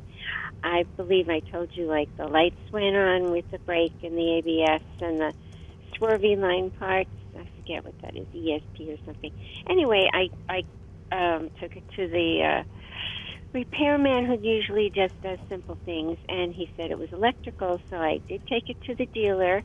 I went to Arrigo because they're um, the one that didn't give me a hard time or overcharge me. At least I didn't think they did. And uh, they put it through a um, diagnostic, and they said it needs an ABS module and a hydraulic unit. Now, um, the young lady who was my service advisor was brand new, kind of only six months old, and um, I was not. I need more information, and I wondered if, well, I might even call them. But what is the hydraulic unit for? Because the conversion part works, the ramp goes down, so evidently, it might be a separate hydraulic unit for that. But uh, she did say something about it. It helps with the brakes. Can you educate me, please? Right. The uh, the hydraulic unit is basically going to be like a booster that provides uh, a pump, really, that pressurizes the fluid, so that when the car needs extra power for the ABS brakes, it pressurizes that fluid and gets high pressure to apply the brakes, even on and off, even when you're stepping only lightly on the pedal. It's a, it's a complicated system. It's the the systems are very complex on these cars now, especially for like if you have pre-collision where you have automatic braking, but anti-lock oh. brakes require extremely high pressure fluid, and sometimes the person stepping on the brake doesn't give quite enough pressure, so the ABS system will actually work this pump to build up the pressures that it needs. Oh, okay. It's a 2008. I don't know how advanced that is. Um, okay, they said the ABS module is on a nationwide um, back order. Yeah, not surprised there. Oh, okay. A, a lot of parts are on back order for everybody. Oh, okay. So I just wait, but it runs um, as well as it can. They said I also need a valve cover gasket change, and that the uh, engine and transmission mounts are cracking. so that's a different thing. Um, but as far as the, uh, I mean, it drove, you know, Mhm. it still has a, a little trouble starting. Like I, I mean, I start the car, it starts great. I run it a little, try to warm it up a little bit, but then when I engage the transmission, I notice it hesitates a little, and and I have to like be patient and let it get going, and then put the gas on when I go in drive and push it a little. Um, I'm wondering, does that indicate anything that I need to work on in the future? That sounds like, excuse me, that sounds like a transmission issue. Like it's starting to just have some uh, problems getting the gears to change in the valve body. Um, Depending on the age and miles of the vehicle, uh, 2008. Yeah, and and And you know, seventy-five thousand miles. Yeah, well, that is kind of low miles for that, but uh, depending on your situation, and obviously to get a new conversion van, I know those are quite expensive. It may be more economical to consider saving up towards a different vehicle rather than putting a lot of money in an older vehicle. Uh, with, like Earl says, within another few months, four or five, six months, we're going to see this market turn around, and car prices are going to start dropping dramatically. So you'd have to Mm. kind of weigh the options on that. Well, uh, my husband has passed away. That's why I needed the conversion van, and um, I guess I've kept it because I have osteoporosis and figure, okay, well, I'll use it then in ten years or something. But uh, I don't know if it's going to last ten years. Um, the thing is that when I bought it, the lady says you have to get your twenty-two thousand dollars worth of conversion out of it, and I don't know if that's possible. Are you familiar with um, reselling conversion vans? I mean, David bought it online. I he looked online. Somebody had put, you know, they put the ads there, and then they brought it up, and we tried it out.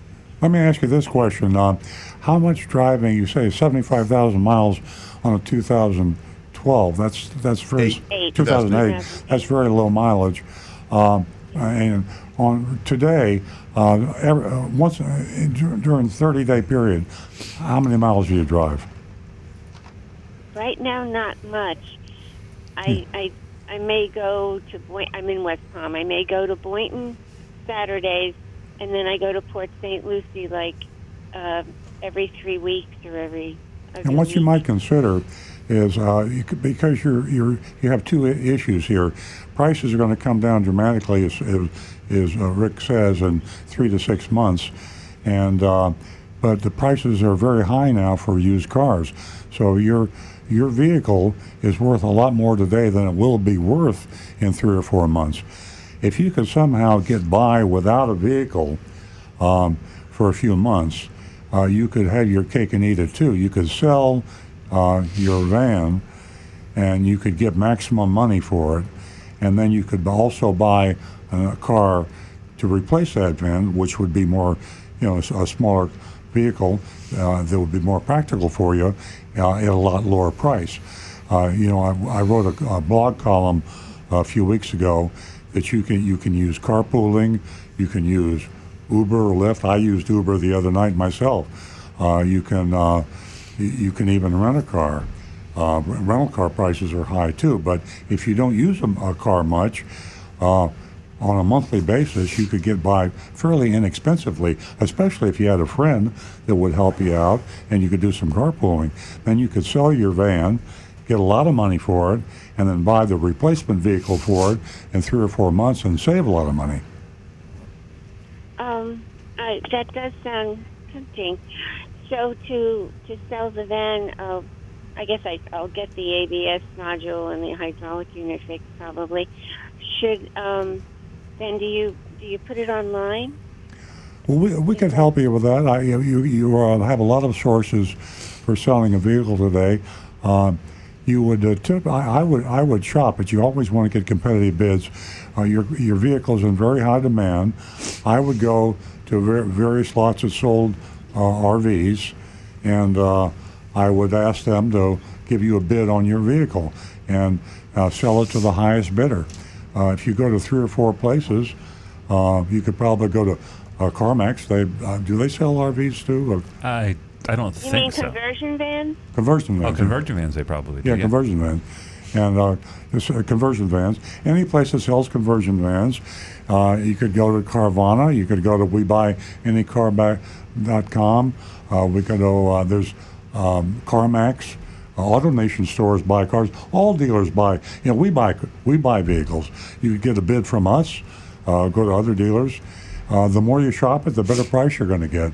And uh, uh, now's the time to sell. You get out at the high price, high time of the market, and then you would have to be sure that the extra money you would make, which probably would be an extra thousand dollars or so, uh, would be more than you would have to spend over the next three or four months for transportation until you could buy a car at a lower price.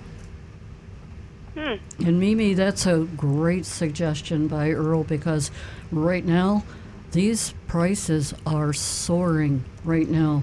And boy, I'll tell you what a great time to take advantage of uh, turning that uh, that, uh, that van in, uh, that conversion van. I mean, prices are up 54 8.3% uh, on these used car prices, and you're in a position to wheel and deal. Well, that's good to know. So, um, okay, so then uh, do you recommend I uh, start?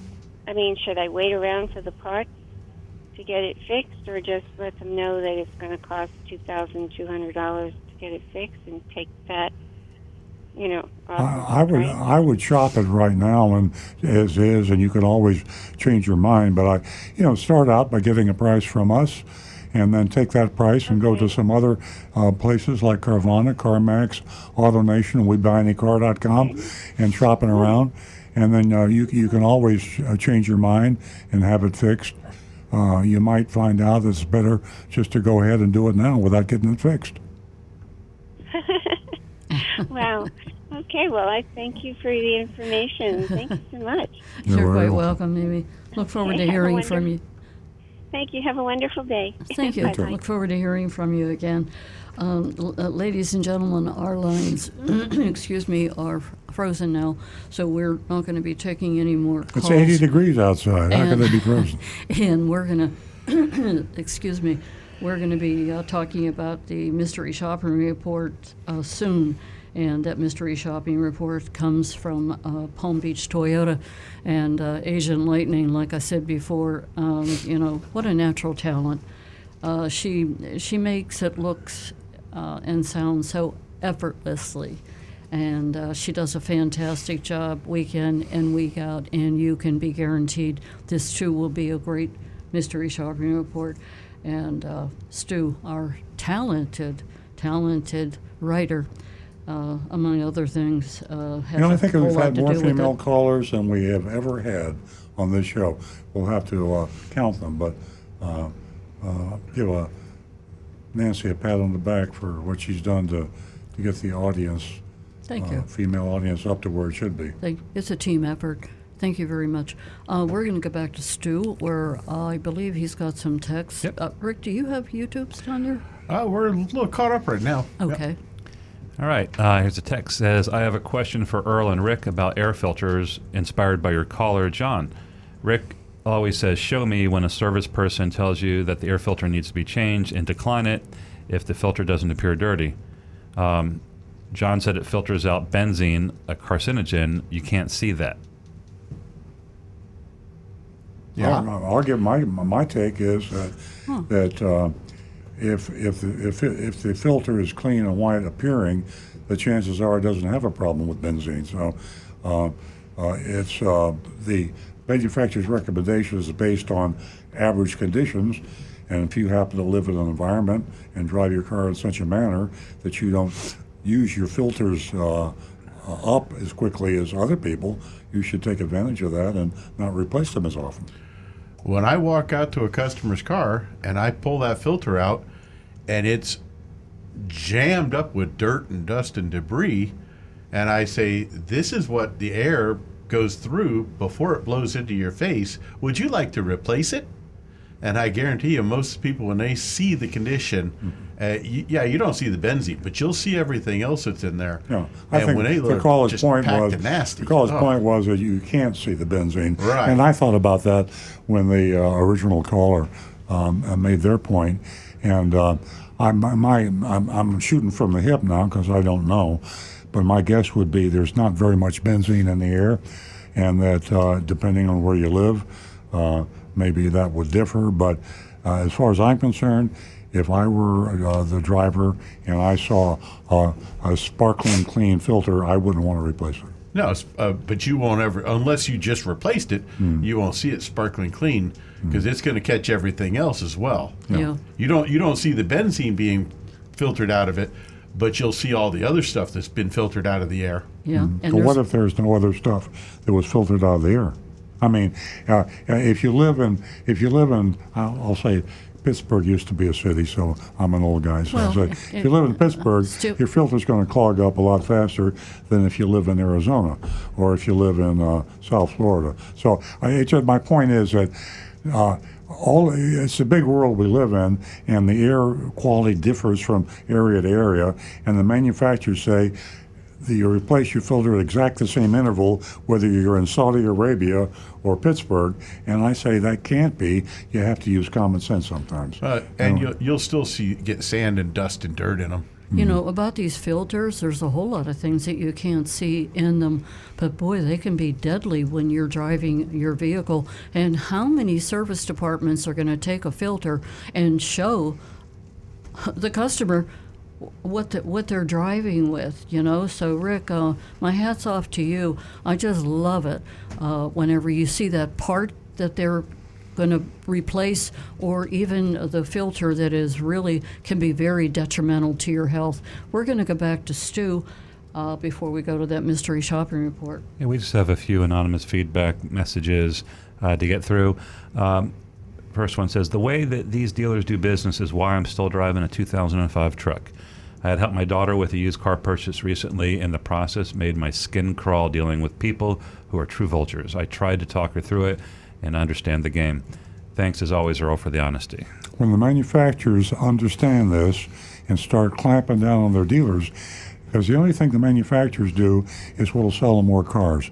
When they realize that the negative treatments that uh, customers are receiving by their dealers, and they step up to the plate and push those dealers to do the right thing, uh, then Earl Cars will have accomplished his mission. All right. Uh, next one says, I disagree with your comment on old tires. As long as there is no cracking, the tire doesn't have obvious wear, most 10 year old spare tires are still better than one year old tires that are exposed to heat, UV, ozone, and loads on the cars. I, I, I think if you carefully inspect the tires, you're probably right, but why would you buy a 10 year old tire or 4 year old or 2 year old tire?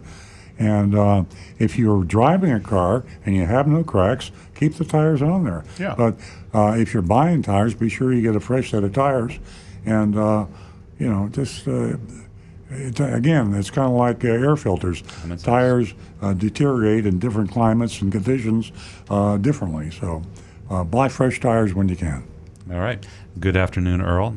So I'm reading in the tow yard blogs of California that no tow yard or recycling yard will take an electric car involved in a car fire because of the environmental catastrophe of the huge burned lithium batteries. It's a toxic nightmare. Have you heard about this happening in your state? Yes, I think uh, the lithium battery is still an issue, and uh, they need to get it fixed. I don't know why these uh, batteries are bursting into flame, and that's what uh, uh, General Motors is scratching their head right now. What the hell's going on with the Bolt? So as long as this continues to happen, to me, it's a simple solution. You have a battery. Uh, fires can't exist without oxygen. Why the hell can't they just seal the battery in such a manner that no oxygen can get to it? And if no oxygen can get to it, the, uh, the battery's not going to burn. So the engineers need to get to work and fix the lithium batteries so they don't burst into flame anymore.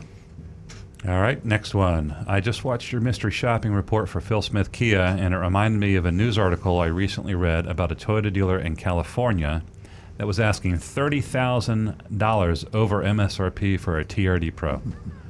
Who are the fools that are paying these prices? Unfortunately, I ask myself. Money is no object. I, you see it every day. I, and you, do you get the emails that I do and the text uh, from uh, India, and the, the words are misspelled, and they say your uncle died, Yeah, and Nigeria. and send, send me a good faith deposit for five hundred dollars, and I'll send you two hundred million dollars. Somebody does that, and I say to myself. Who is dumb enough to fall for these things? And the answer is a few people, and that's Right. the reason And they're the same scams people. exist. Exactly. Same people who are uh, paying thirty thousand over a sticker for a TRD Pro are sending all their money to Nigeria. Last one, anonymous feedback. Good morning, Rick. Thank you for answering my question last week about the low oil due to a leak from the oil filter. You were correct. I did not have an oil light and no check engine light. You really know your stuff. Take care. Love the show. What a perfect segue Oh, into the shucks. next phase of the show. You're a genius, Rick. I'm telling you. He's a good guy. Yeah, exactly. Okay, mystery shop. Mystery Ladies and shop. gentlemen, you are part of the voting process here, so we want to hear from you. So text those votes in, and we are going to Mystery Shop Palm Beach Toyota, and that is the famous Agent Lightning who is out there. Palm Beach Toyota is having a good sales month. Relative to the other Toyota dealers in South Florida, Palm Beach Toyota is achieving a greater percentage of their sales objective uh, for July. Some of this can be attributed to inventory. Before the big crunch came in June, Palm Beach Toyota's relatively sales, relative sales performance wasn't that spectacular. Selling fewer cars in May and June meant they started this month with more cars in stock than many of their competitors. When the crunch came, they were better positioned to capitalize on this advantage. Uh, but that's not likely the only reason. Clearly, their marketing efforts have been effective, and this has resulted in a steady stream of customers walking through their front doors. Lately, they've mainly run ads featuring low payments and customer testimonials. Whatever an, an, an anomaly appears on our, whenever an anomaly appears on our radar, we can't resist in investigating. We're pathologically curious here at Earl on Cars, and what has really piqued our interest is what is actually happening when that stream of customers come walking through their door. We've uh, mystery shopped Palm Beach Toyota maybe a dozen times, and each time is different. They currently have an impressive C plus or B minus grade on gooddealerbaddealerlist.com. Before you buy a car, go to our list, good dealer, bad leader, baddealerlist.com. It's on Earl on Cars, and choose uh, somebody on the good dealer list. Yep. We're, rec- we're recommending them as a good place to buy a new Toyota. As long as you follow our advice, to avoid a potential minefield of common car dealer sales uh, practices. And that goes for every dealer on the list. Uh, for our investigation this week, we sent Agent Lightning to Palm Beach Toyota with a buyer's order. Now, a buyer's order is a legal document. Very hard to get a buyer's order. If you are in the process of shopping and comparing prices on cars, if you can get a copy of a buyer's order with the out the door price, you are in the driver's seat.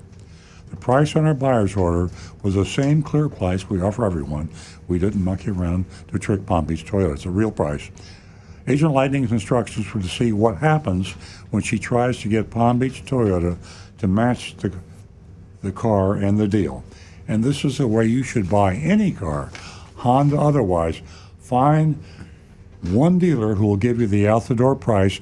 Take that out the door price, that's the price you can write a check for, hand it to the salesman, and drive the car home.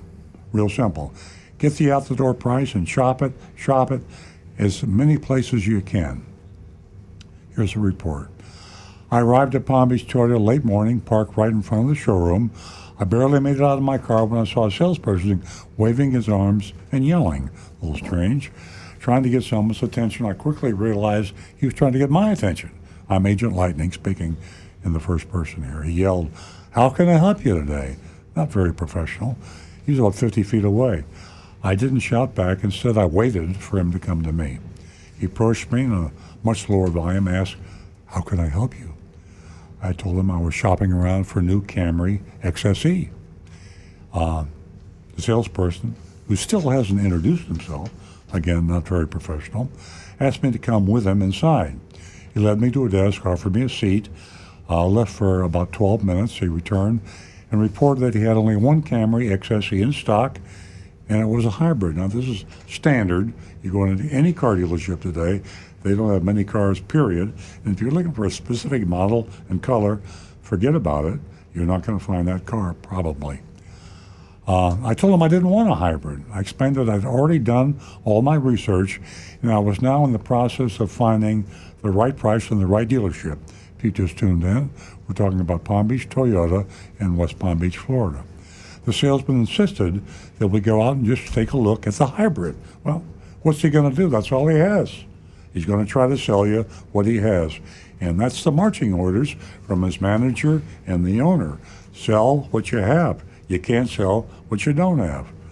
I relented, followed him outside. At this point, I assumed he was never going to tell me his name. so I asked, What's your name? His name was Lucky. That's funny, my name's Lucky too. Then he said, I'm sorry, I never got your name either. Then I told him my name.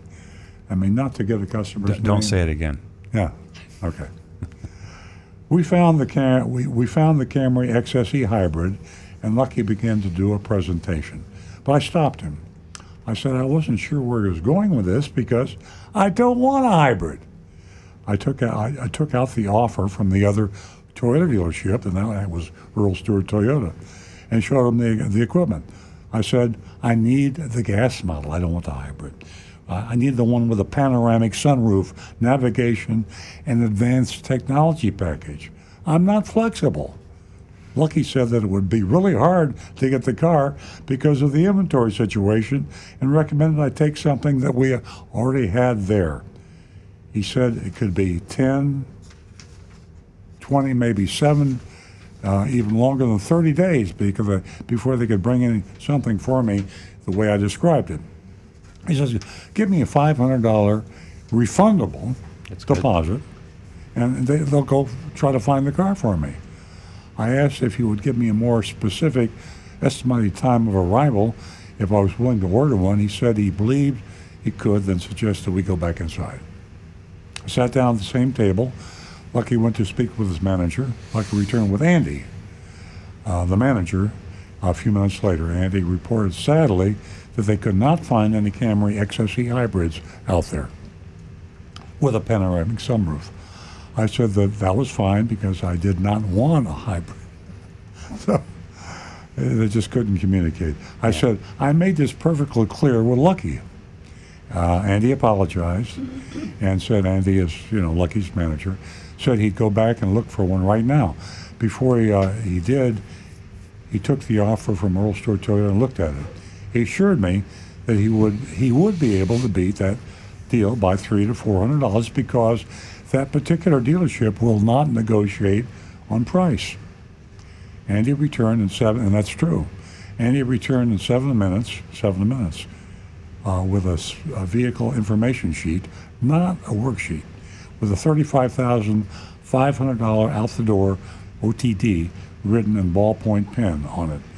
Earl Stewart was thirty-five thousand eight hundred out the door. That was the price, bottom line. He said it was arriving in five days. I started to ask Andy what fees were included in the price. You know, dealer fees, hidden fees. He said there were no fees added because he gave me the out the door price. And this is true. I mean, you don't care. I, I've said this over and over.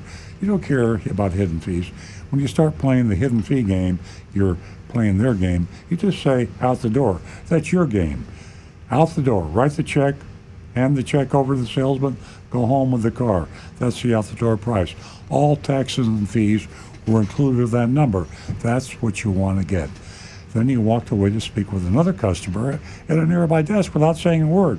I don't know if he thought I was finished, but it felt rude for him to just do that, and that was rude. I looked at Lucky and asked, What just happened? His manager just walked away. I asked him if he could get something from me that itemized what I was paying uh, for the vehicle. Lucky said I would need to give him my driver's license and some more information from me before he could do that. Now I'm feeling frustrated. Needed to clear my head, so I excused myself, walked out for a few minutes, walked out to my car, sat down in the driver's seat, called Stu with an update, for an update. Lucky stood nearby and watched me. After a few minutes, I walked back over to Lucky, who said he didn't understand why I'd left. I said, I just needed a few minutes. He walked inside. Lucky pointed to the seat and said, You can sit there while I get Andy. And that offended me, speaking as if I were Agent Lightning, because it felt like I was being given a command. Some people don't like to be pushed around, most people. Lucky and Andy went back quickly. Andy said he didn't know uh, why they'd, uh, what they'd done to upset me. Well, but he wanted to make it up to me. I explained what had upset me from pushing the hybrid model, failure to introduce himself, Lucky to introduce himself, to Andy walking away to speak with another customer, uh, to the way Lucky spoke to me when showing me where to sit. So, uh, you know, that's just not right. Andy listened and then apologized. He said he was trying to help me and another customer and he screwed up and dropped the ball. Okay, he admitted he was wrong. That's a good thing to do. Admit when you're wrong. I asked for a different salesperson. Andy nodded, asked Lucky to excuse us. I spoke with Andy for a few minutes. He was being extremely nice and apologetic. Then he got another salesperson to assist, and that was AJ. H, uh, Andy brought AJ up to speed. I left to give me a worksheet. AJ took my license, asked me for some more information to enter into the computer. And to return with a worksheet showed that the bottom line was thirty-five thousand five. That was Earl Stewart Toyota's bottom line. No, no, that Uh, was that the- was our bottom line. Yeah. That was theirs. He pointed out that the Camry XSE has some more equipment on it, so it was even a better deal that I was looking at. He said that if I left him a $500 refundable deposit, that's good, I'd have the right of first refusal when it arrived in five days. Hmm. He said he really wanted to earn my business, and he deeply regrets uh, how poorly things started out. He seemed legitimately remorseful. I told him that it, that it had been a roller coaster day for me, and I needed to go home and talk about it with my husband. So there's there's the pro- there's the situation. Uh, clumsy presentation, uh, perceptibly rude treatment, but bottom line, a better price. And as I said before, folks, this is a textbook way to get a good price. Find one dealer somewhere, whether you're buying a Honda or a Ford or a Chevrolet, find some out the door price. Once you get that one out the door price, you have got a weapon to use on the competition. And you shop that out the door price with as many other dealers as you can. And be sure you give get a price at least as low or lower. And that's the way you beat the dealer at his own game. And Agent Lightning beat my dealership and got a better price from another dealership, and she won the gold medal for being able to get a good price. And it was a damn good price because the price we gave her was a good price and she got a better price. And that is to be applauded. And if you can emulate that when you buy your next car, don't do it today because you get it cheaper three or four months. Three or four months, use this mode of operation and buy a car, and you get the gold medal just like Agent Lightning should. Now we need to vote. Okay, we've only had one grade. Actually, two grades came in. Uh, Mark gives them. He says based on customer service, D, um, and then Bob gives them a C for Palm Beach Toyota. I'm going to go higher. I'm going to raise their grade um, from the uh, C plus B minus to a regular B, um, just based on this experience. I mean, uh, and that's all we that's all we do on a mystery shopping report. So, yeah, I think there was some clumsy. Uh, handling by by Lucky, uh, maybe even Andy, but ultimately I think they redeemed themselves and um, they stuck true to what they what they promised her. So they did do a better deal, three hundred dollars less than than us. So I'm going to give them a B. Okay, I've got uh, let's see, Guy with a B plus, Mark from St. Louis with a C. Agent Lightning had the power. Negan with a B. Uh, Andrew with a B plus. Donovan with a C. Frank says a rough start, but extra marks for admitting their mistakes. I'm guessing he's going passing grade there. John Strine with a C. Mark Smith, uh, let's see, oh, B minus. Wayne Veit with a B minus. Brian with a B. Bro Scientist says it hurts, but I'll give him a C. and Frank, of course, says given this crazy pandemic environment, a B. And I'm I'm agreeing. I'm going with actually I'm I'm going to give them an A minus. I say they were a little pushy, a little odd there, but I'm going A minus on it. Nancy? Well, I'm going to give them a D. Uh, not everybody wants to be pushed around. And uh, the fact that uh, Andy and Lucky apologized, uh, I, uh, I'm not going to make any excuses for what I'm about to say, but in this climate, uh, they're real anxious to sell a car. Uh, whether they were sincere about their apologies and the way they handled communication in the very beginning, I don't know. It's questionable. Uh, and uh, is everyone as savvy as Agent Lightning? Hmm, I don't think so. So, uh, knowledge is power, ladies and gentlemen. And uh, go to Earl on Cars and download that affidavit that I invented, where you can get the final out the door price without any haggling and negotiating and all this other stuff. That's my my vote. I give him a D.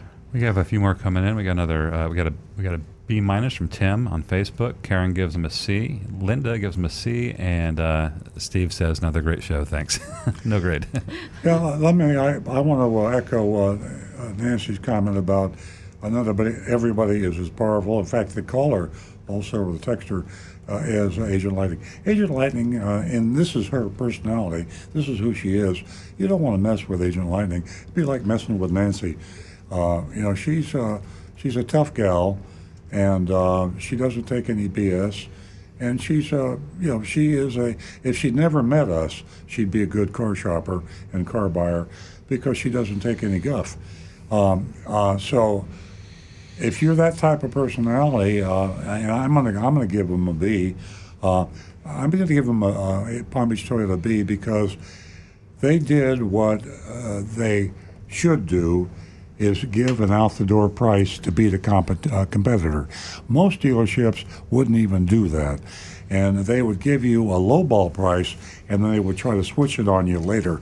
Very few dealers will do that. So if you stick to your guns and you're tough like Agent Lightning, this is the way you get a good price. Unfortunately, most people out there are not tough and they get swayed. They would have they would have gotten swayed and ended up with a car they didn't want to buy or something else, and all the efforts that were attempted. But give the devil its due, a B for Palm Beach Toyota, and you can buy a Toyota from them if you're tough. Okay, ladies and gentlemen, we're just about out of time. I want to thank all of you for tuning in to Earl Stewart on Cars. You make the show, and we so appreciate you week in and week out. We'll be right back here next week, same time. Have a wonderful weekend.